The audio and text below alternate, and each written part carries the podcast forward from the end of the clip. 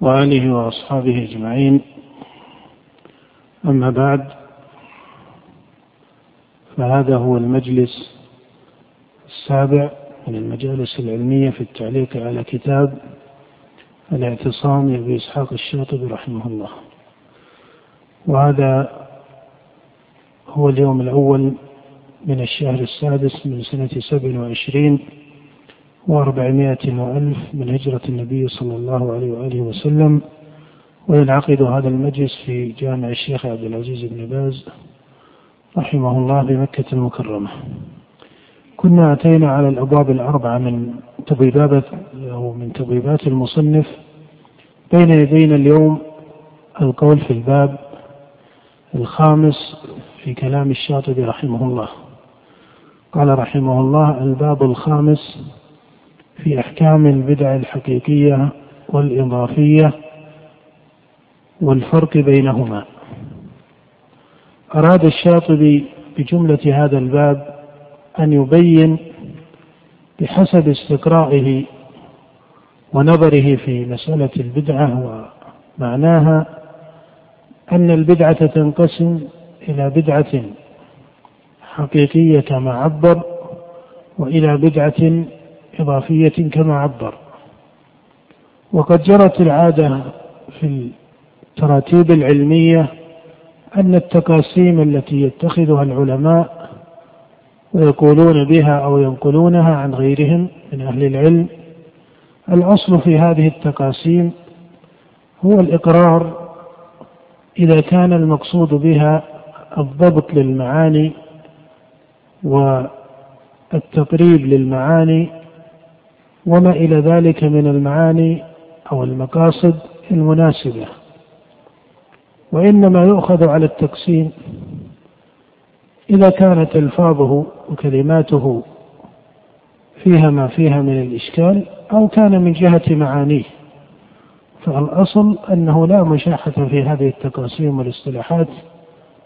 وإن كنت أنبه طالب العلم إلى أنه لا ينبغي أن يفترض معنى يقع في الذهن البسيط لطلبة أو لبعض الطلبة وهو أن التقاسيم تدل على التحقيق. فالبعض يقع عنده شيء من الانطباع بأن ذكر التقاسيم في بعض الكتب يدل على أن ثمة انضباطا علميا عند هذا الكاتب أو هذا المؤلف أو هذا المحرر لهذا المعنى.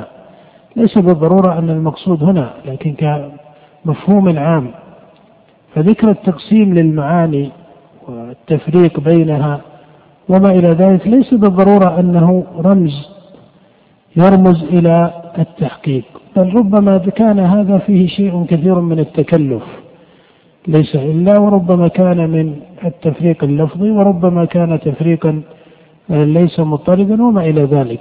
فليس بالضرورة آه، أن يكون الأمر كذلك. لماذا نقول هذا؟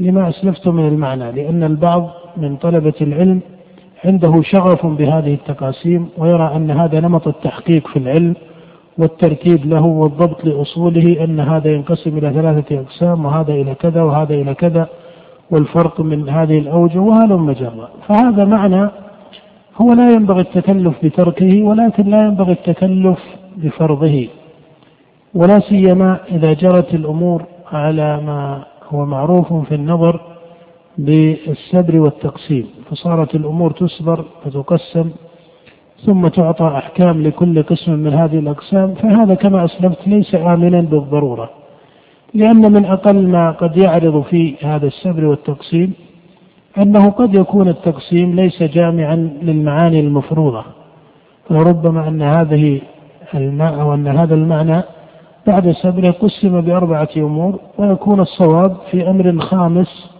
لم يذكر في هذه الأمور في هذه الأمور الأربعة أصلا. وربما كان الصواب في وجه منها باعتبار وفي وجه آخر إيش؟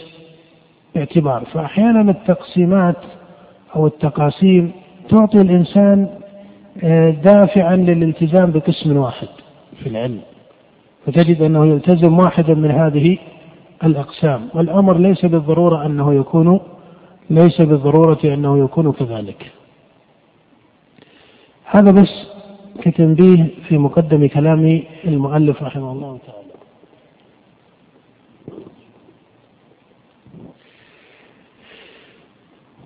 فإذا هو قال البدعة الحقيقية والبدعة الإضافية. أراد أن يعرف البدعة الحقيقية بقوله إن البدعة الحقيقية هي التي لم يدل عليها دليل شرعي. لم يدل عليها دليل شرعي. لا من كتاب ولا سنة ولا إجماع ولا قياس ولا استدلال معتبر عند أهل العلم لا في الجملة ولا في التفصيل. ولذلك سميت بدعة. إذا أراد بالبدعة الحقيقية هي التي لا وجه من الدليل عليها لا نصا ولا ظاهرا لا من جهة النصوص ولا من جهة القياس أو ما هو من أوجه الاستدلال المعتبر عند أهل العلم لا من جهة إجمالها ولا من جهة تفصيلها. فهذه سماها الشاطبي بالبدعة الحقيقية كما عبر وهي التي ليس لها أصل بأي وجه من أوجه الاستدلال المعتبرة لا على جملتها ولا على تفصيلها. قال وأما البدعة الإضافية فهي التي لها شائبتان. أحدها لها من الأدلة متعلق فلا تكون من هذا الوجه بدعة والأخرى ليس لها متعلق إلا مثل ما للبدعة الحقيقية. بمعنى أن متعلقها شبهة ساقطة وليست حجة قائمة.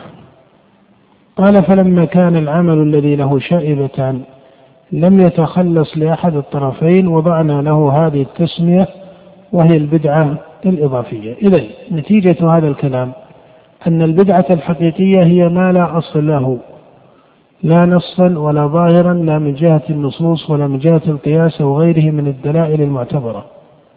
لا من جهة مجمله ولا من جهة ماذا؟ تفصيله.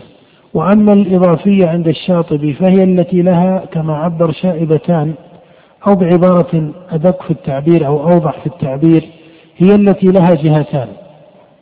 فهي باعتبار النظر في أصلها تقول إن هذا المعنى إيش؟ ثابت بدليل شرعي ولكن يدخلها جهة أخرى إما من جهة الزمان أو غيره فيقال هي من الجهة الثانية لا أصل لها فمن هنا سماها بدعة ماذا؟ إضافية فهي التي أصلها ثابت يعني الأصل الذي هو المعنى العام للعمل ولكن يقترن بها إما تقييد بزمان أو ما إلى ذلك فيكون التقييد من هذه الجهة ماذا؟ لا أصل له فيكون هذا العمل بمجموعه له جهتان. جهة تعتبر أصله وجهة إيش؟ لا تعتبر هذا الأصل. ومن هنا لم يسمه الشاطبي بالبدعة.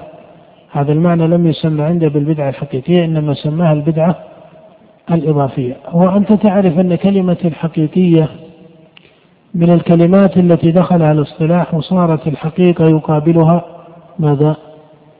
يقابلها المجاز. فكأن التسمية الأشهر عند النظار أن الأولى تسمى البدعة الذاتية. أن البدعة الأولى كأن الأجود في الاصطلاح أن تسمى البدعة الذاتية لأن الثانية لا يقال أنها ليست بدعة في حقيقتها. هي بدعة ولكنها بدعة إضافية. فالأولى تعلقت البدعة بذاتها أي أن ذات العمل إيش؟ ذات العمل ليس إيش؟ ليس له أصل. ذات العمل ليس مشروعا. بخلاف الثانية فذات العمل من حيث هو مجرد من حيث هو مجرد له أصل. ولكن إنما كان وجها من الابتداع باعتبار الجهة الثانية كالجهة الزمانية مثلا كالجهة الزمانية مثلا. فعلى هذا المعنى الذي يذكره الشاطبي من خص يوما من الأيام بصيام من خص يوما من الأيام بالصيام أي قصد صوم يوم بعينه فالصوم من حيث هو إيش؟ مشروع. والشارع ما نهى عن عن صيام هذا اليوم.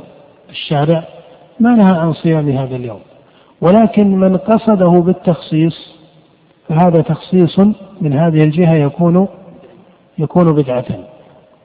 فهذا بمثل هذا الاعتبار. هذا يكون بمثل هذا الاعتبار أي أن من قيد مطلقا من الشريعة الشريعة أطلقت زمانه فقيده بزمن محدود فيكون هذا القصد بالتقييد وجها من الابتداع إذا أنت ترى أن البدعة الأولى الابتداع يرجع إلى ذات الفعل أليس كذلك؟ لأنه لا أصل له لا من جهة مجمله ولا مفصله ولهذا كأن المناسب بحسب لغة النظار والمصنف أراه يحاول أن يلتزم ذلك أو كأن منهجه أن يجري على ذلك كأن الأولى بحسب لغة النظار أن تسمى أو يسمى القسم الأول بالبدعة الذاتية لما؟ لأن الابتداء تعلق بإيش؟ بذات العمل إذ هو ليس بمشروع أصلا إذ هو ليس بمشروع أصلا وأما الثاني فالعمل من حيث هو مجرد كالصوم مثلا الذي هو الإمساك من طلوع الفجر إلى غروب الشمس الصوم من حيث هو عمل ماذا؟ عمل مشروع قيدته الشريعة بزمان فرض وبزمان مستحب كرمضان وغيره من الصيام المشروع بزمان معين ولكن ما عدا هذه الأزمنة فالشريعة ماذا؟ جعلته مطلقا إلا ما عينت النهي عنه كيوم العيد. إلا ما عينت النهي عنه كيوم العيد. فعلى هذا البدعة الثانية تسميتها بالإضافية هذا مناسب لأن هذا من باب الإضافات. وأما الأولى فكأن الأنسب أن تسمى البدعة الذاتية. البدعة الذاتية أن ذات أما إذا قلت حقيقة كأنها تقابلها المجاز والمجاز يمكن نفيه وما إلى ذلك. على كل حال هذا من باب التعبير الأدق ليس إلا أو الأولى ليس إلا. فإذا هذا التقسيم من الشاطبي هو تقسيم حسن هو تقسيم حسن. أن ثمة فرقا بين الأولى والثانية. ولهذا التي يقع فيها الاشتباه كثيرا ويلتبس أمرها هي النوع هو النوع الثاني. لكن هنا سؤال يعني الأولى لا أصل لها مطلقا ولهذا لا يقع فيها إلا الجاهل أو الذي ألف الابتداع واعتاده وصار له أسباب عنده تخصه لكن الذي يقع فيه الاشتباه عند كثير من العابدين والسالكين وبعض أصحاب العلم والشيوخ وما ذلك التي يقع فيه الإشكال هو الثاني الثاني نقول هو الذي يقع فيه الإشكال أكثر لماذا؟ لأنه له جهتان سماهما الشاطبي شائبتان يعني باعتبار التعبير القريب نقول له جهتان. الجهة الأولى تقتضي المشروعية والجهة الثانية تقتضي الكف عنه لكونه بدعة. هو الذي يقع فيه الاشتباه. السؤال هنا يقع فيه الاشتباه عند من؟ أو, أو بأي اعتبار؟ هو الحقيقة أن الاشتباه فيه يقع باعتبارين. الاعتبار الأول إيه، تحت مؤثر الإفراط والاعتبار الثاني تحت مؤثر ماذا؟ التفريط فلا شك أن ثمة من يقصد إلى أعمال أصلها العام أو المطلق ثابت في الشرع فيقصد إلى زمان معين أو مكان معين أو هيئة معينة فيخصص هذا بها وربما التزمه فيكون عنده إفراط في الاستحباب وإذا روجع في هذه الأعمال قال إن أصلها إيش؟ إن أصلها مشروع ولم يلتفت أن الأصل في القاعدة الشرعية وهذه قاعدة نذكرها الآن أن الأصل في الأزمنة والأمكنة عدم التخصيص بتعظيم إلا بدليل إيش؟ شرعي. الله جل وعلا خص مكانا بالتعظيم كالمسجد الحرام والمساجد ومكة والمدينة وما إلى ذلك. فهذه أماكن خصها الشارع بالتعظيم. الأزمنة خص أزمنة بالتعظيم.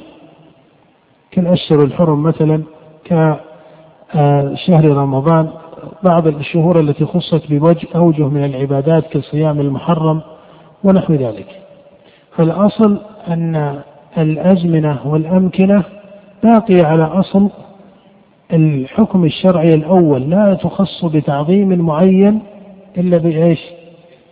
إلا بدليل شرعي. فإذا هذا الإفراط في إنزال بعض الأعمال باسم السنن وهي في حقيقتها فيها وجه من الابتداع في الدين فيها وجه من الابتداع في الدين حينما يغلو من يغلو في فرض أعمال والتزامها والتقيد بها وتخصيصها بأزمنة ما خصها الشارع بهذه الأزمنة وما إلى ذلك. ولكن أنت تعرف أن هذا مؤثر وهو الإفراط. نقول بالمقابل يقع عند بعض طلبة العلم وبعض العوام الذين يأخذون هذا المعنى أنه يقع عندهم أحيانا وجه من إيش؟ من التفريط. ولربما لك أن تسميه بإفراط ولكنه بمعنى الإفراط المقابل. المقصود به ليس بالضرورة الكلمة أو الحرف لكن المعنى المقصود هنا أن بعض طلبة العلم يبالغ في الحكم على بعض الأعمال بأنها إيش؟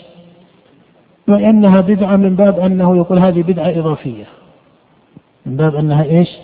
بدعة إضافية. أضرب لذلك مثلا من يصوم العشر من ذي الحجة. طبعا إذا قيل العشر المقصود بها الأيام التسعة فإن صوم يوم العيد كما هو معروف مما نهى الشارع عنه. لكن هذا الصيام يقولون إن النبي عليه الصلاة والسلام كما قالت عائشة ما رأيت رسول الله صلى الله عليه وسلم كما في الصحيح صائما في العشر. جاءت أحاديث عن أم سلمة وغيرها أن النبي صام ولكنها متكلم متكلم فيها.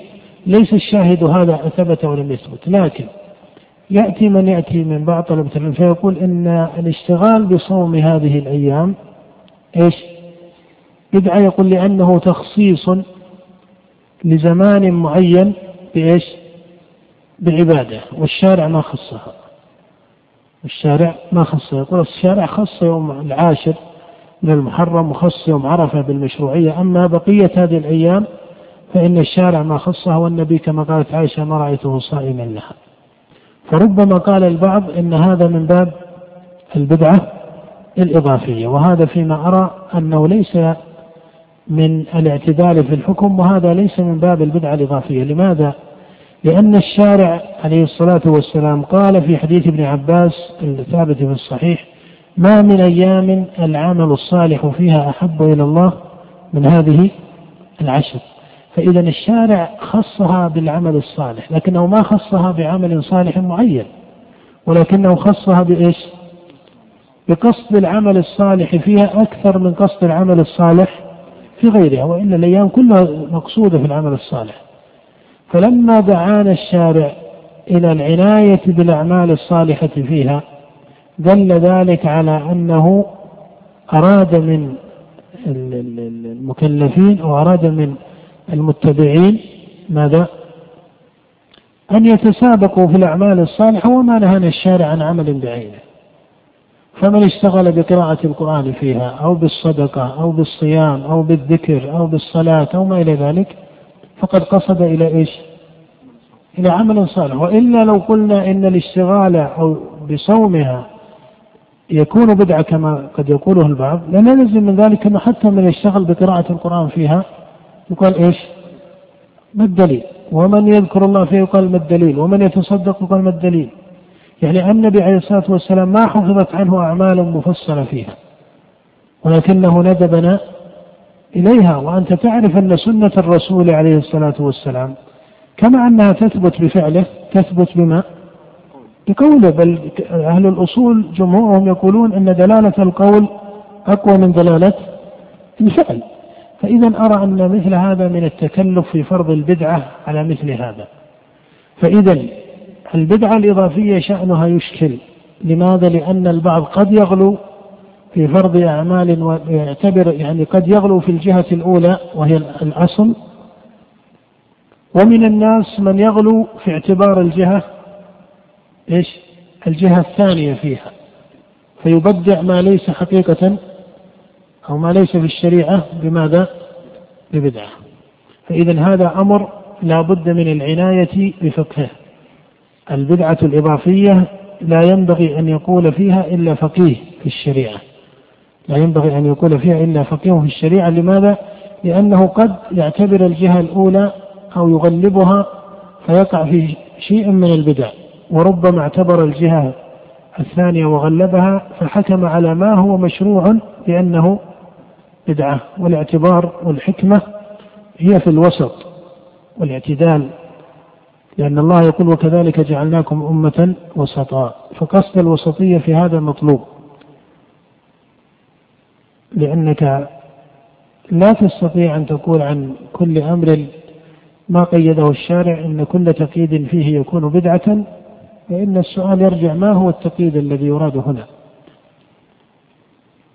فلا بد من التماس فقه الشريعة مثل ما يتعلق بصلاة الليل في رمضان فإن النبي كما قالت عائشة ما كان يزيد في رمضان ولا في غيره على إحدى عشرة ركعة فإذا جاء البعض وقال من زاد بعشرين أو إحدى وعشرين هذا بدعة نقول هذا ليس بدعة لا إضافية ولا ذاتية لماذا؟ لأن الشارع عليه الصلاة والسلام وقبل ذلك في القرآن ندب الله جل وعلا إلى إيش؟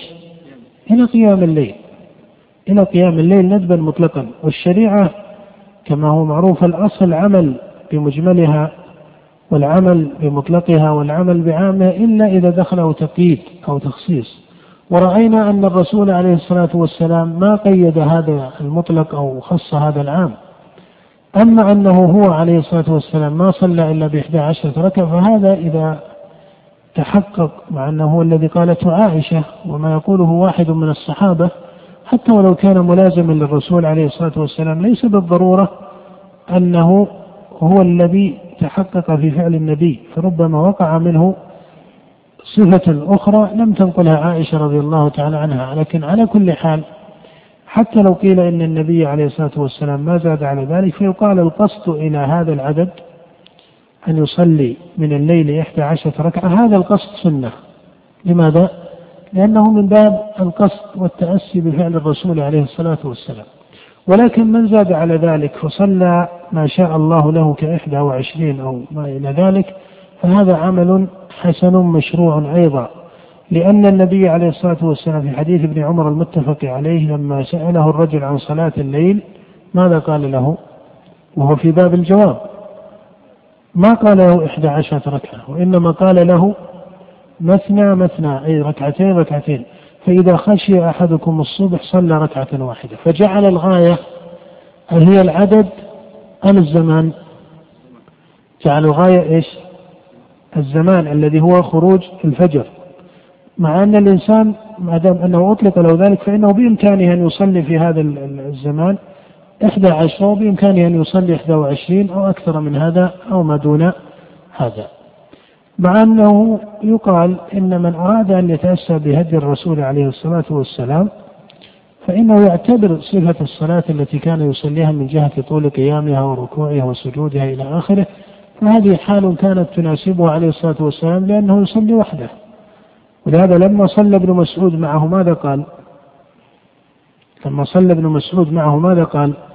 قال فهممت بأمر سوء هممت أن أجلس وأذر النبي يعني هم أن يقعد وما قصد رضي الله عنه أن يقطع الصلاة فإذا الحال التي كان يصلي عليها النبي هي حال كانت تناسبه بخصوصه ولهذا إذا اجتمع المسلمون في مساجدهم في صلاة رمضان فالأولى أن يصلى بهم بحسب ما يناسب الحال لأن هذا جميعه أو جميعه يقال إنه مشروع. نعم.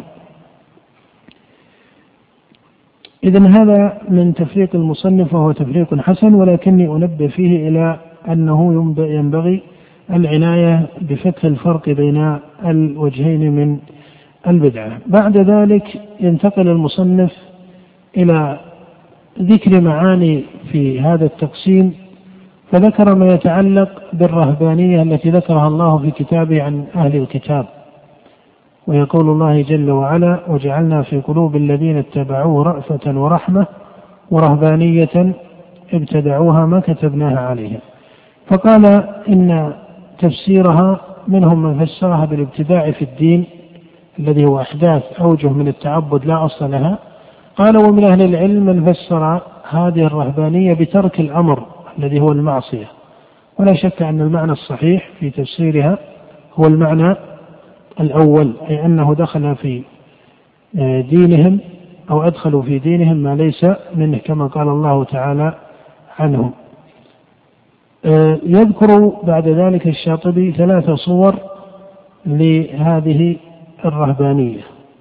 فجعل من صورها يقول الصورة الأولى جعل منها الالتزام بالتطوعات غير اللازمة. الالتزام بالتطوعات غير اللازمة. قال إنه يقع من البعض فيكون بدعة. يقول الشاطبي يقول العمل بالتطوعات غير اللازمة والسنن الراتبة يقع على وجهين.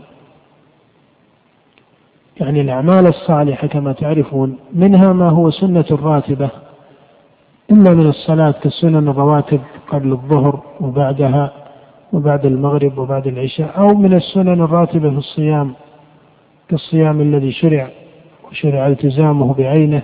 هذا يسمى ماذا؟ سنة راتبة من العبادة.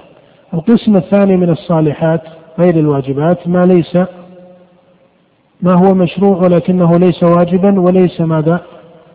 وليس سنة راتبة. فعل هذا الذي هو مشروع وليس سنة راتبة يقول الشاطبي إنه يفعل على أحد وجهين. الوجه الأول أن يؤخذ على أصله فيفعله الإنسان عند استطاعته له وقصده إليه. بمعنى لا يلتزم الفعل فيه. لا يلتزم الفعل فيه أو تقول الفعل له. يقول فهذا لا إشكال فيه.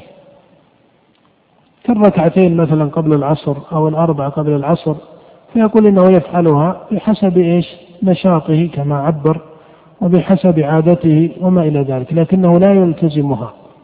يقول النوع الثاني أو الوجه الثاني أن يلتزم ذلك أن يلتزم المشروع المطلق فيجعله بمثابة ماذا؟ السنة الراتبة. فما حكم ذلك؟ يقول هذا يقع على وجهين، الوجه الأول أن يكون من باب النذر. كمن نذر عملا صالحا أن يفعله في كل يوم. فأصل هذا العمل الصالح أصله ماذا؟ لا أصله أصله مشروع. ولكنه بالنذر تقدم من مطلق المشروعية إلى وجه محكم في المشروعية وهو الإلزام بالنذر. فيقول الشاطبي رحمه الله يقول وهذا إذا نذره فالنذر من حيث الابتداء مكروه وهذا لا إشكال فيه. الشاطبي يريد أن يصل إلى آخر نقص أو آخر تفصيل في هذا الترتيب عنده. يقول والقسم الثاني أن يكون على غير جهة النذر. فهذا كما يعبر رحمه الله يقول كأنه نوع من الوعد فكأنه أوجب على نفسه ما لم يوجبه عليه الشرع فكأنه أوجب على نفسه ما لم يوجبه عليه الشرع فهو تشدد أو تشديد أيضا. ثم بدأ يتكلم عن هذا وأنه يقع على وجهين أيضا أن تكون النفس تحرج به فهذا من الرهبانية وأن تكون النفس لا تحرج به إلا على الدوام وهلم جرا النتيجة التي وصل إليها الشاطبي كتلخيص أنه يقول إن العمل الصالح الذي ليس سنة راتبة ولا واجبا وإنما هو مندوب إليه ندبا عاما يقول من التزم من أداه بحسب العادة وبحسب النشاط فيأخذه مرة ويتركه أخرى فيقول هذا لا إشكال فيه. طيب قال النوع الثاني أن يلتزمه أو يلتزم واحدا منه. يقول فإن كان سبب التزامه هو النذر فنقول النذر في ابتدائه مكروه وفي الوفاء به واجب أو الوفاء به واجب. قال وأما إذا كان ليس نذرا وإنما أراد أن يلتزم ذلك فالشاطبي ينتهي إلى أن هذا وجه من الابتداع أو أنه على أقل الأحوال يقاربه من بعض أوجه البدعة الإضافية. وذكر عللا تراها في مفصل كلامه وذكر أدلة يحتج بها من يلتزم وأجاب عنها وأرى أنه إن صحة العبارة تكلف رحمه الله في هذا الأمر وفي فرضه وهي صورة من قصد إلى عمل صالح فأحبه وناسب حاله فصار إيش؟ يقوم به والشريعة ما نهته عنه الشريعة ماذا؟ ما نهته عنه ولكنه ألف هذا العمل ويسره الله له فأقام عليه ألف هذا العمل ويسره الله جل وعلا له فأقام فأقام عليه وهو عمل مشروع.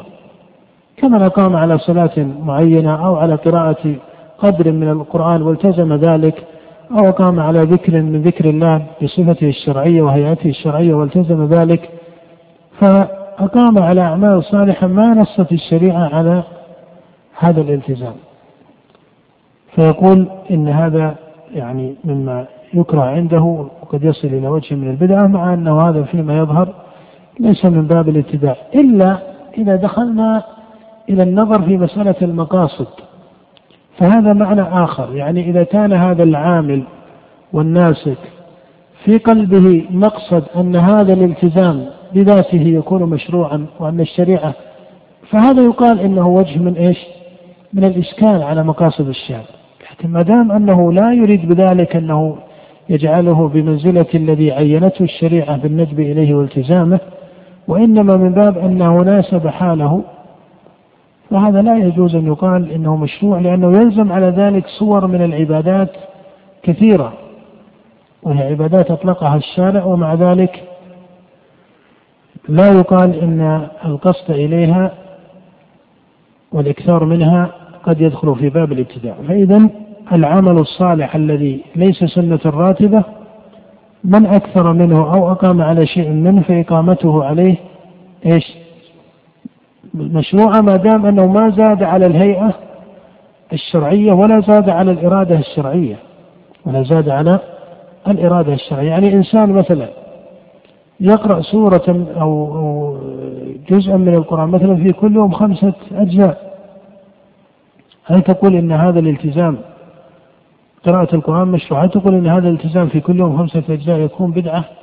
لا إنسان أراد أنه مثلا في السنة يعتمر خمس مرات. عود نفسه أنه يلتزم في كل شهرين عمرة. هل يقال إن هذا بدعة؟ لا ليس بدعة. إلا إذا فرض إيش؟ إذا قصد أن الشريعة ندبت إلى أن في كل شهرين إيش؟ أمره فهذا هو الذي يقال أن هذا المفهوم أو هذه الإرادة أو هذا التصور لا أصل له في الشرع لكن من يقول أن هذا عمل يتيسر له وعمل صالح يتقرب به إلى الله وهو من باب العمل المطلق من باب العمل المشروع ما دخلت عليه إرادة ما أرادها الشارع ولا دخلت عليه هيئة ما فعلها الشارع أو جوزها. فهنا يقال إن هذا من العمل الصالح المطلق. آه، ثم بعد ذلك يذكر المصنف رحمه الله تعالى فصلا آخر. وأطال في هذه المسألة التي أشرت إليها ثم يذكر فيقول الصورة الثانية من صور الرهبانية إذا الصورة الأولى عنده من صور الرهبانية ماذا؟ التزام تطوع ما ندب الشارع إلى إيش؟ هو ما يقال ما ندب الشارع إلى التزام لكن يقال الشارع شرعه شرعا ماذا؟ مطلقا شرعه شرعا مطلقا فالشارع ما نفى ما نفى الإقامة عليه ولكنه ما ندب إليها. قال الصورة الثانية من صور الرهبانية تحريم ما أحل الله من الطيبات. ثم يقول والتحريم يقع على صور. التحريم يقع على صور. أن يكون بمعنى التشريع.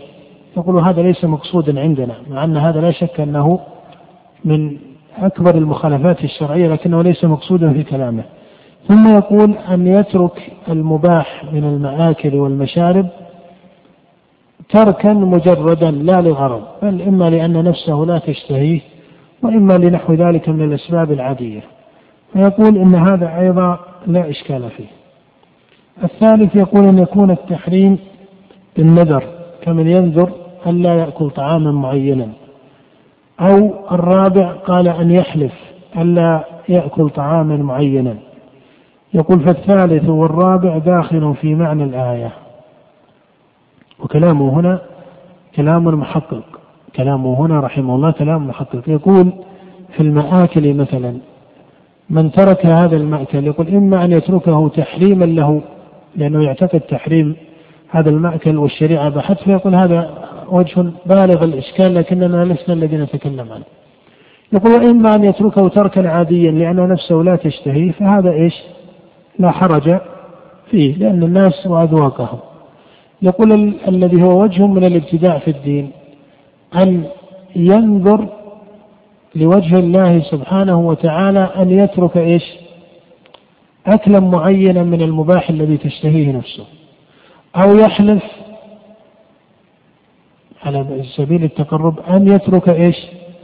وجها أو مأكلا من المباح الذي تشتهي نفسه. فإذا هذا لا شك أنه لا شك أنه وجه من الابتداع في الدين. من أراد أن ينظر نظرا يتقرب به إلى الله بترك مطعوم أباحه الله فلا شك أن هذا من الرهبانية المبتدعة.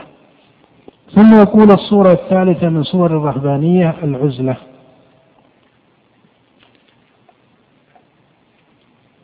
وأيضا يقول إن هذه العزلة لها حالتان. الحالة الأولى أن يلتزم صاحبها الاختصاص والانقطاع ويحرم على نفسه ما أحل الله له من المعاكل والمجامعات للناس وما إلى ذلك. يقول فإذا كانت على هذا المعنى يعني من تعبد الله باعتزاله ويرى أن جلوسه مع الناس ينافي مقام عبوديته لله. يقول من إذا أتت بهذه الصورة فهي الرهبانية التي وقعت في قوم من أهل الكتاب.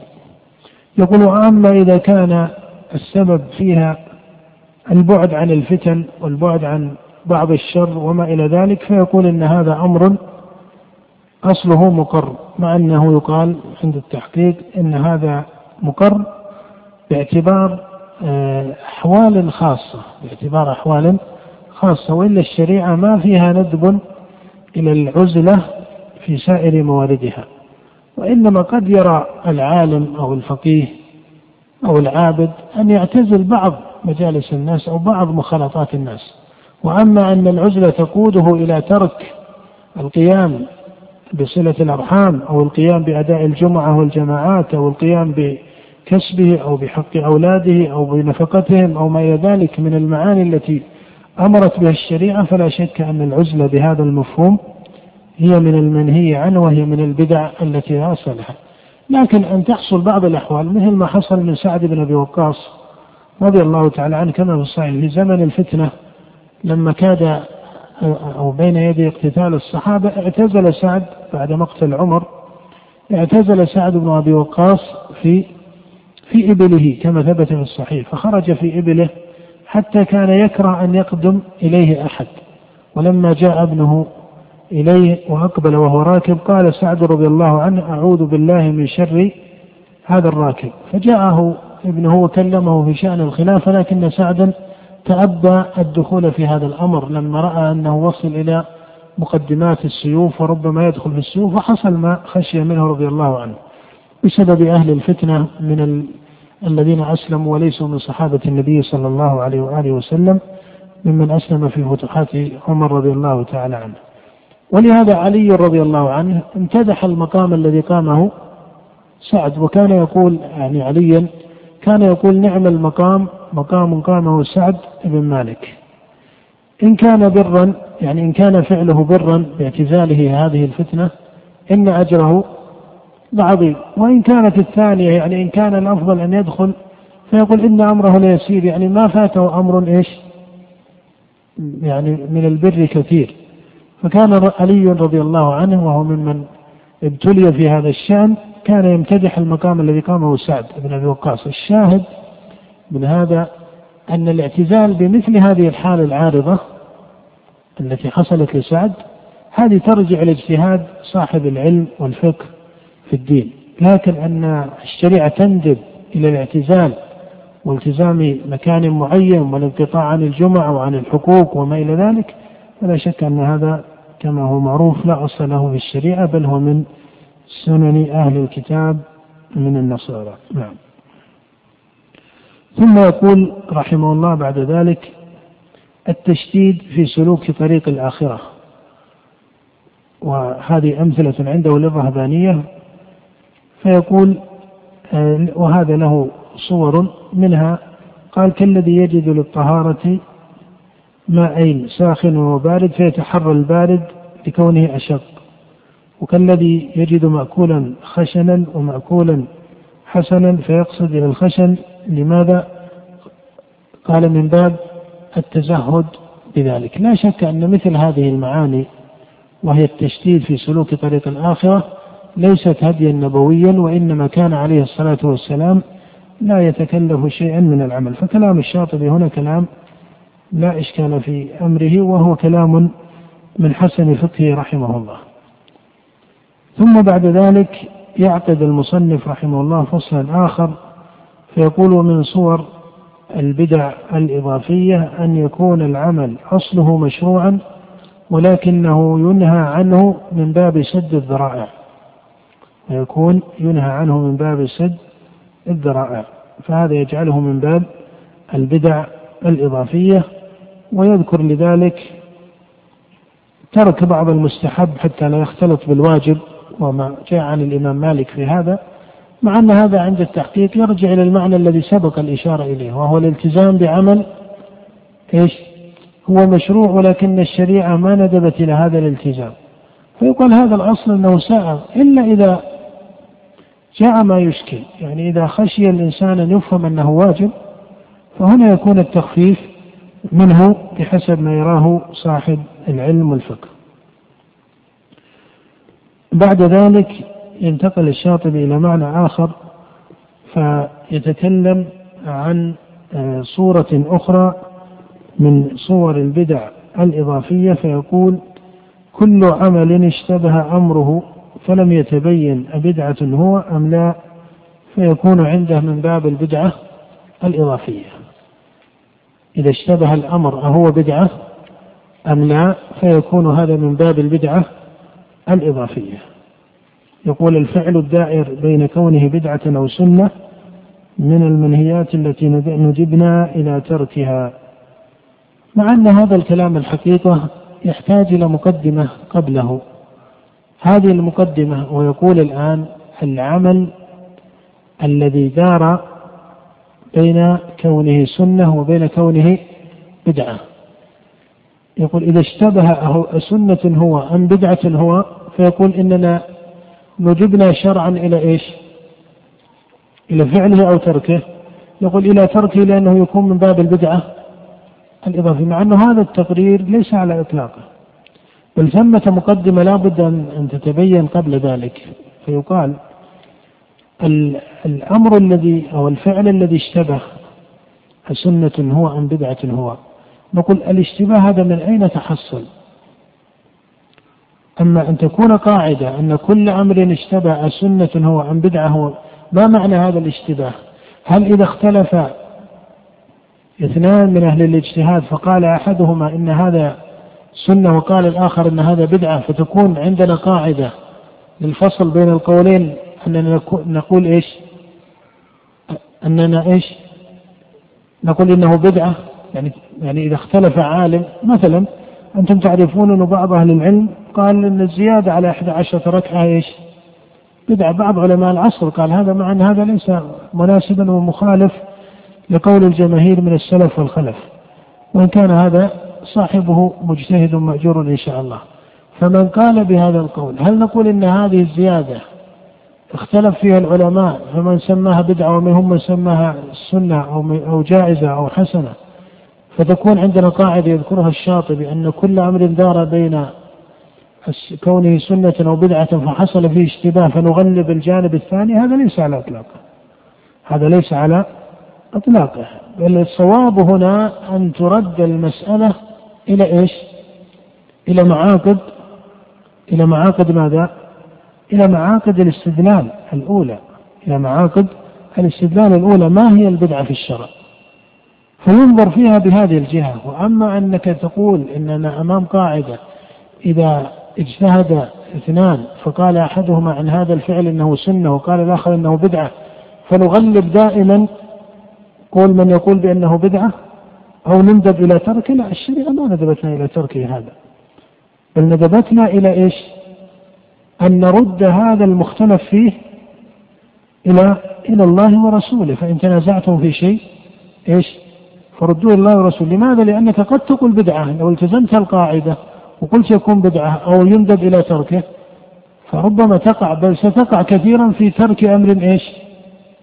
في أمر ماذا؟ مشروع فإذا القاعدة هذه لا شك أنها ليست قاعدة منضبطة ولا صحيحة. أن كل أمر دار بين كونه سنة أو بدعة أي في نظر المجتهدين فإننا ندبنا إلى تركه لا ما ندبنا إلى تركه. هو الشاطبي يعتمد على الحديث اللي جاءت بترك المشتبهات وما إلى ذلك. لا هذا نظام آخر وهذه مناطات أخرى.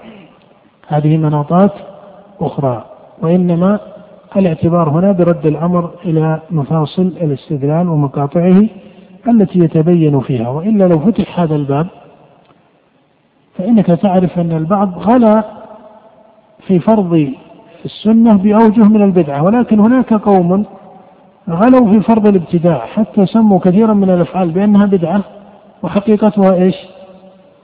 أنها ماذا؟ أنها أحسنت مشروعة هو ترى الإشكال من أين جاء. الإشكال وأرى أنه من الأهمية أن أن أن يعني أن تتركز الأذهان لاستيعاب هذا الإشكال. من أين جاء هذا الإشكال؟ جاء الإشكال أن العبادة إما أن تكون مشروعة فتكون سنة أو لا تكون مشروعة فتكون بدعة، يعني يقولون ما في عبادة جائزة. لأن المباح والجائز هو ما استوى إيش؟ مستوى طرفاه يعني ما كان مخيرا في فعله أو تركه والعبادة ندبنا إلى فعلها. فلا يتصور في هذه المقدمة الكثير مسألة الجواز في العبادات. يقول العبادات ما توصف بأنها جائزة توصف بأنها إما مشروعة أو إيش؟ أو غير مشروعة. فيأتي إلى الأمر فإذا لم يجد أن الشريعة ندبت إليه بخصوصه جعله ماذا؟ جعله ماذا؟ جعله ليس مشروعا. وهذا حقيقة فيه تضييق للمفهوم لأن العبادات المشروعة تنقسم إلى قسمين إما أنه شرع بالخصوص وإما أنه شرع بالعموم إما أنه شرع بالإطلاق وإما أنه شرع بإيش؟ بالتقييد فمثل تخصيص يوم الجمعة بالصيام هذا ماذا؟ نهت عنه الشريعة لكن صيام يوم العاشر من المحرم ماذا؟ ندبت إليه الشريعة؟ طيب صيام يوم الثلاثاء. ما ندبت إليه بخصوصه؟ ولكنها إيش؟ ماذا؟ فهو يعتبر مما ندب إليه بالعموم والإطلاق. الصلاة 21 ركعة. بهذا العدد ما ندب إليها لا قولا ولا فعلا بهذا العدد لكنه باق على إيش؟ على التشريع العام. متى يأتيه البدعة يأتيه البدعة من اعتقد أن 21 هي المشروعة وحدها دون غيرها. من يقول أن 21 هي وحدها المشروعة. أما من زاد أو نقص فيقول إنه خرج عن السنة هنا يكون الاعتقاد أو التصور ماذا؟ لا أصل له. لكن من يفعلها ويقول إن الأمر فيها واسع ومن صلى بإحدى عشرة فقد وافق فعل النبي ومن زاد على ذلك فقد وافق فعل قوم من الصحابة والشارع. أطلق ذلك وقال صلاة الليل مثنى مثنى. فهذا هذا لا إشكال فيه. فإذا الأمر يرجع إلى القصد كما يرجع إلى الفعل. فإذا ليس بالضرورة أن ما لم تندب إليه الشريعة بخصوصه ماذا؟ يكون بدعة البدعة هو ما لم تندب إليه الشريعة من العمل الصالح. لا ندبا عاما ولا ندبا خاصا لا ندبا مطلقا ولا ندبا مقيدا. أما من عمل بالعام مبقيا له على عمومه ففعله إيش؟ مشروع. ومن عمل بالمطلق مبقيا له على إطلاقه ففعله مشروع. متى يدخل عليه الإشكال؟ إذا نقل المطلق إلى إيش؟ التقييد في اعتقاده. أو نقل العام إلى إيش؟ التخصيص اعتقادي مثل من قال لا أنا دائما صوم يوم الثلاثاء مشروع بذاته. مثل ما أن الشارع استحب صوم يوم الاثنين والخميس. فهذا الذي قيد مطلق الشريعة ليس له في ذلك إيش؟ دليل. ومعروف أن الذي يقيد هو الشارع والذي يخصص هو الشارع. فجاءه الابتداع من جهة إيش؟ اعتقاده التقييد أو التخصيص. لكن من صام يوم الثلاثاء أو غيره من الأيام المطلقة أو العامة في حكم الشريعة مبقيا لها على إطلاقها وعمومها فيقر أو لا يقر؟ يقر. هذا هو العمل الصالح. فإذا هذه قاعدة مهمة لطالب العلم أن يفقهها لأن بعض إخواننا من طلبة العلم كأنهم فهموا أن السنة ما قيده الشارع أو خصه. فمن أتى إلى بعض المطلقات والتزمها فجعلوا التزامه لها إيش؟ نقلا لها من الإطلاق إلى إيش؟ التقييد وهذا ليس هو فرق بين هذا وبين التقييد وبين التخصيص للعام فإذا البدعة ما خالف العمل أو ما ليس مشروعا من العمل ما ليس مشروعا من كل أمر يتقرب به إلى الله وهو ليس مشروعا لا شرعا عاما ولا خاصا لا مطلقا ولا مقيدا هذا هو البدعة أما ما كان في الشريعة مطلقا فهو سنة بإطلاقه. فمن قيده فهو فهذا التقييد يكون بدعة وما كان في الشريعة عاما فهو سنة بإيش؟ بعمومه. مثلا ما من أيام العمل الصالح فيها. هل الشارع هنا نص على عمل صالح؟ لا قال العمل الصالح. فمن صام في هذه العشر؟ وقيل له لماذا صمت؟ قال لأنها من العمل الصالح. فهذا عمل بإيش؟ عمل بالعموم. لكن من قال إن هذه العشر لا يشرع فيها إلا إلا الصيام. أو هو العبادة الوحيدة التي تشرع فيها. فهذا إيش؟ خصص تعميم أو عموم كلام الشارع فيكون تخصيصه هنا بدعة. لكن من صامها لأن الصيام هو الأنسب له والآخر قرأ القرآن لأنه هو الأنسب لحاله. وهلم جرا فلا شك أن هذا من العمل الصالح ومن العمل بالسنن لأننا لا بد أن نكون وسطا بين التضييق بين ترك البدع وهذه ندبت إلى الشريعة ولكن بالمقابل لا يجوز أن تهجر أعمال صالحة أو تنكر أعمال صالحة. مضى جمهور العلماء من فقهاء المسلمين على إقرارها واعتبارها بحجة أنها إيش؟ بدعة. وسبقا ذكرت قاعدة مهمة إلى أن البدعة هي ما خالف السنن إيش؟ أحسنت. ما خالف السنن البينة. إذا خالفت سننا بينة فتسمى ماذا؟ أو ما ليس عليه سنة بينة. وأما إذا لم يكن على سنة بنوع اجتهاد فهذا لا يصح أن يسمى بدعة وإلا يلزم أن المجتهدين يبدع بعضهم بعضا في أقوالهم كالأئمة الأربعة وهذا لم يحصل ولا يصح أن يحصل أصلا. نعم. بعد ذلك ينتقل المصنف إلى صورة أخرى من صور البدع الإضافية فيقول من صوره العمل بالعبادة المشروعة على غير صفتها إما تقييدا لمطلقها أو إطلاقا لمقيدها بمجرد الرأي وهذا كلام صحيح هذا كلام صحيح أن التقييد لمطلق الشريعة أو الإطلاق لمقيدها لا شك أنه نقل لأن الأصل أن الذي يطلق ويقيد هو الشارع. هذه تقريبا أهم المسائل المتعلقة بهذا الباب. غدا إن شاء الله تعالى ننتقل إلى الباب الذي بعده وأحببت اليوم أن نختصر بهذا القدر لنفي للإخوة بما وعدناهم من الإجابة على الأسئلة التي اجتمعت في أكثر من مجلس. فهذا ما نكتفي بذكره وصلى الله وسلم على نبينا محمد.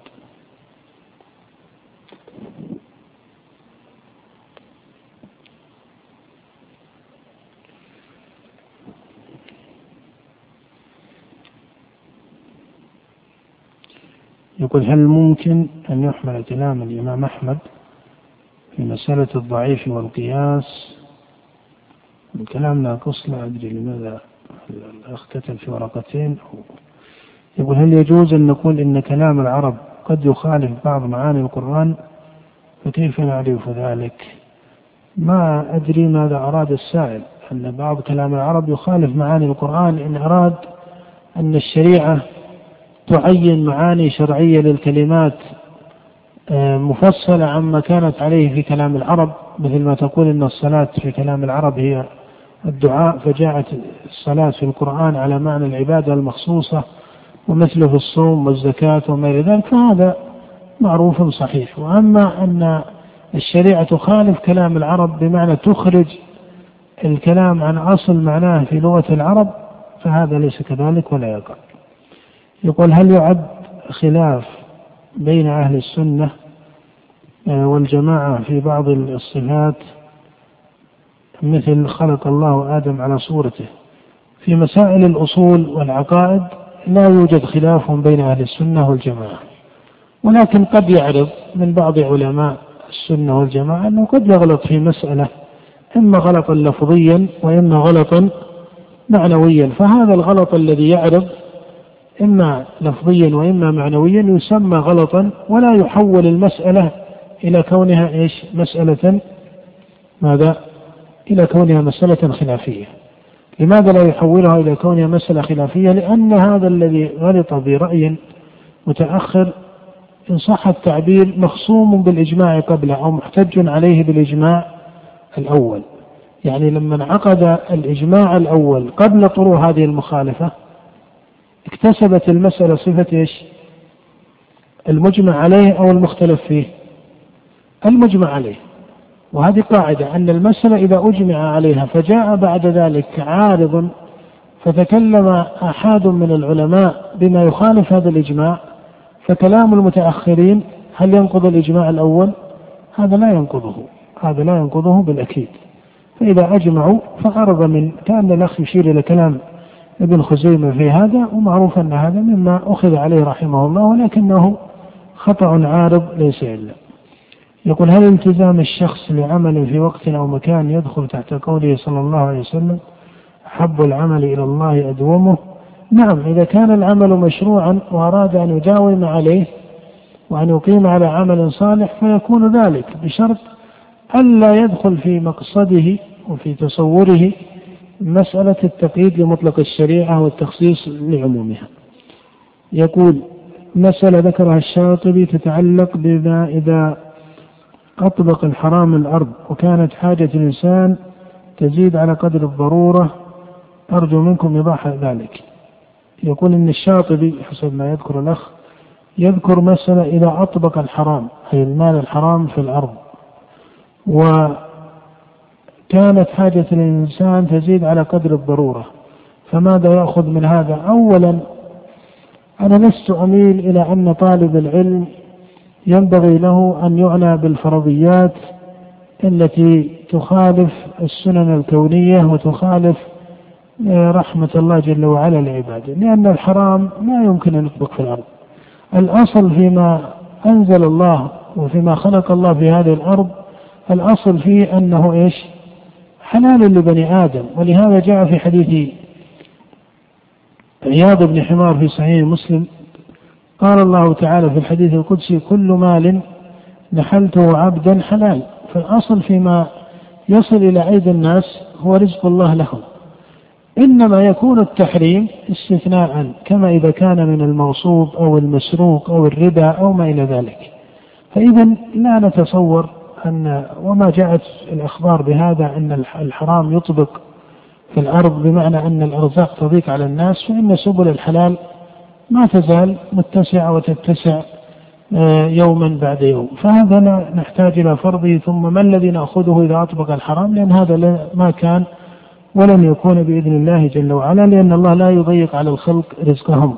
ولهذا تجدون أن ما يقع في أيدي العباد من المباح هو من رزق الله سواء وقع لمسلم أو وقع لغير مسلم فيسمى رزق الله لهذا العبد. نعم. يقول ذكر الشاطبي أن السلف تركوا بعض السنن لئلا يعتقد العامة أنها فرض مثل الأضحية. هذا ليس على إطلاقه هو معنى ترك السلف. انتبه يا أخي.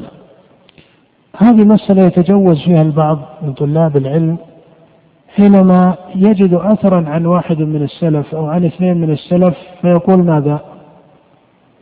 فيقول فعل السلف ترك السلف. لا هو ما دام أن الأمر نقل عن واحد أو اثنين يعني بعض السلف نقل عنه أنه ترك الأضحية. خشي أن الناس يعتقدون أنها إيش؟ واجبة. هل هذا اجتهاده مناسب أو لا؟ هل ما عندنا وسيلة أن نبين للناس أن الأضحية ليست واجبة إلا من خلال تركها؟ هذه أمور إذا تحققت فيها وجدت أنها ليست بالضرورة على إطلاقها وأقل ما فيها أنك لا تقول فعل السلف وقال السلف وكأن هذا مما استفاض عندهم أو أطبقوا عليه إنما هذا اجتهاد اجتهد به البعض وقد أسبقت في الكلام أننا نقول في القواعد في بعض كلام الرسول عليه الصلاة والسلام إن هذه القصة واقعة إيش؟ عين. ماذا؟ لا عموم لها لأنها متعلقة بكلام الرسول عليه الصلاة والسلام. فمن باب أولى بعض الأحوال العارضة لبعض السلف يقال اجتهاد وواقعة عين لا عموم لها أما نقال هكذا فعل السلف وهكذا كان السلف يفعلون. وإذا قلت لو أين ذلك في كلام السلف؟ قال ذكر فلان أو ذكر الخلال وتالك بأثر واحد أو برواية قد تكون صحيحة وقد لا تكون صحيحة فهذا لست أراه من التكلف. وهذه مسألة حري بطلبة العلم أن يعنوا بها إلى أن وصف قول من الأقوال أو فعل من الأفعال بأنه مذهب للسلف لا يقال بمجرد الفهم ولا يقال بمجرد قول واحد منهم وإنما يكون القول مضافا إلى السلف أو الفعل مضافا إلى السلف إذا أجمعوا عليه واستفاض عندهم. كما نبه إلى ذلك شيخ الإسلام ابن تيمية رحمه الله. فإنه يقول القول الذي يوصف بأنه مذهب للسلف أو ما يضاف إلى مذهبهم من الفعل يقول, يقول هو ما أجمعوا عليه. واستفاض في نقل أئمة الإسلام أنه إجماع عندهم. يقول وأما ما حصله البعض بالفهم أو عرض في بعض كلام السلف فهذا يضاف إلى إيش؟ إلى قائله. الآن لو جئنا إلى الفقه ووجدنا قول لأبي حنيفة والشافعي هل نقول قال السلف أو نقول قال بعض أئمة السلف؟ قال قال بعض أئمة السلف. فإذا هذا لا تعتقد أنه من باب القواعد ولمشكلة اليوم أن كل كلمة قالها فلان أو فلان تكون قاعدة. مع أنه قاعدة هي الحكم الذي اعتبر طرده في كلام الله أو رسوله صلى الله عليه وسلم مثل إنما الأعمال بالنيات مثل ما جعل عليكم في الدين من حرج. هنا تنزل تحت قاعدة المشقة إيش؟ تجلب التيسير. المعاني الكلية في الشريعة هذه اللي نسميها قواعد. وأما أحاد كلام العلماء فهذا يعد من الاجتهاد الذي ينزل بحسب موضعه. يقول الأخ هل يمكن التوصل إلى قاعدة تقول في من قيد المطلق بغير دليل فقد ابتدع؟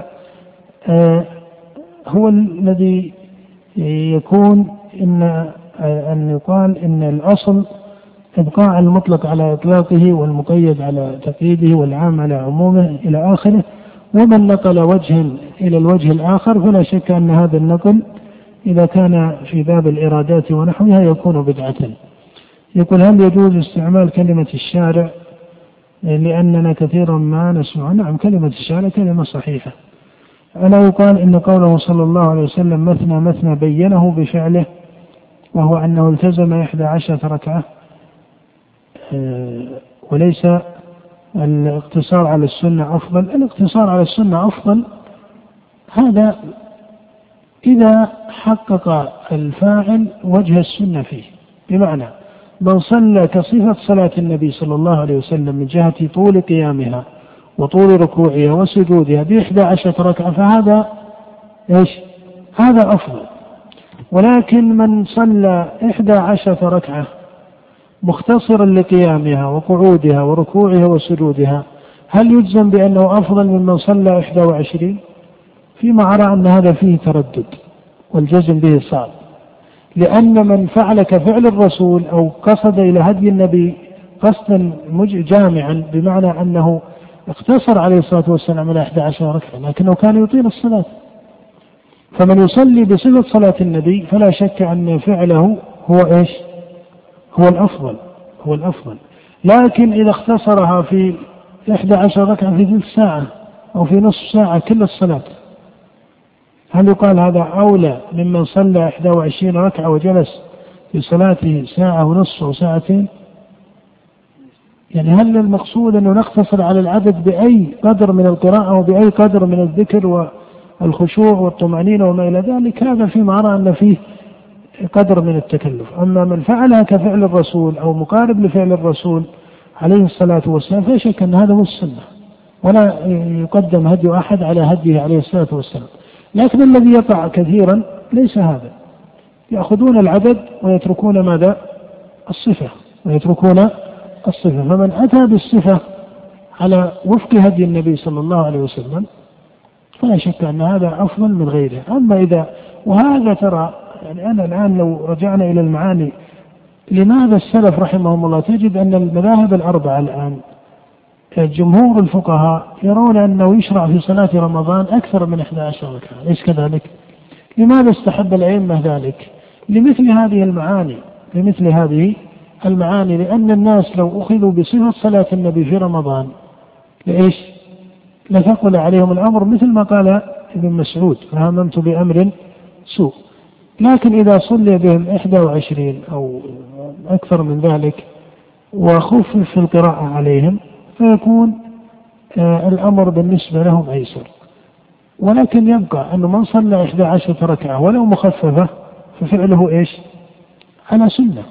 فعله على سنة. ولكن الذي نقصده أنه لا يعتقد الإنسان المخفف أنه هو الذي عمله مشروع وأن غيره لا يكون مشروعا. فالأخ يقول هل أليس هذا من تفسير أو ليس قوله عليه الصلاة والسلام مثل مثل يفسر بفعله؟ أرى أن هذا ليس من باب المجمل الذي يفصله إيش؟ المفصل. فعله عليه الصلاة والسلام وجه من العبادة وأراد عليه الصلاة والسلام أن يبين أن صلاة الليل ماذا؟ ليس لها إيش؟ ليس لها وجه واحد. بل الأفضل فيها أنها مثنى مثنى. وأنتم تعرفون أن الرسول عليه الصلاة والسلام صلى صلاة الليل بغير صفة. كما في حديث عائشة في الصحيح صلى تسع ركعات وجلس في الثامنة.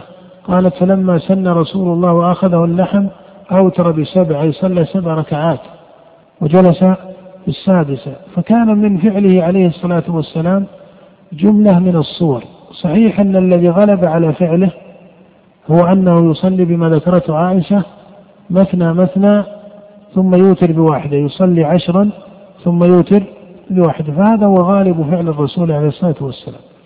ولكنه صلى بغيره وسوغ للأمة أن تفعل غير ذلك وسوغ للأمة أن تفعل غير ذلك فهذا ليس مما ينبغي التكلف فيه. ولهذا نؤكد على الإخوة أنه ينبغي الاعتدال والتوسط في مسألة السنن والبدع. فلا تنكر أمور دل الدليل على اعتبارها بحجة أنها بدعة لأن هذا المجتهد أو الناظر من طلبة العلم ما وصل إلى اجتهاده ونظره أن هذا الأمر مشروع. بل البدعة ما خالف سننا بينة. وأما إذا اختلف الأئمة الفقهاء فلا ينبغي أن نقول إن واحدا من اختلافهم يكون بدعة ما دام أنه مبني على دليل معتبر كاجتهاد الأئمة الأربعة ومثل أما ما يعرض من اجتهاد بعض المتأخرين من منحرفة المتعبدة والسالكين فهؤلاء مثل ما يقولون لا يكون هو المعتبر أو المأخوذ به. هذا ما يتعلق بأكثر هذه الأسئلة ويقول ما يتعلق بمولد النبي صلى الله عليه وسلم. الشاطبي رحمه الله تكلم عن ذلك لأنه من باب التخصيص ليوم من الأيام بتعبد والقاعدة عندنا أن الأصل في الأزمنة والأمكنة أنها لا تخص بتعظيم إلا بدليل ولهذا لا تجد أن الصحابة رضي الله تعالى عنهم خصوا هذا اليوم بشيء من ذلك. يقول ما ضابط السنن البينة؟ السنن البينة لك أن تقول ما حصل الإجماع عليها أو حصل الاختلاف بين أئمة الاجتهاد الكبار على إرادتها. ما خالف السنن البينة يعني السنن إذا إذا كان الأمر أجمع على مشروعيته أو قال كبار من العلماء بمشروعيته فلا يكون ما خالفه إيش؟ فلا يكون من هذا الوجه إيش؟ بدعة. السنة البينة ما خالفها بمعنى أن التعبد لله بما ليس مشروعا بوجه من أوجه الاستدلال المعتبر. أما إذا كان الفعل عليه دليل معتبر ولو في نظر بعض المجتهدين من المتقدمين فهذا يدور بين الراجح والمرجوح والصحيح وخلافه. هذا والله أعلم. وصلى الله وسلم على نبينا محمد. غدا إن شاء الله نستكمل بقية أبواب المصنف.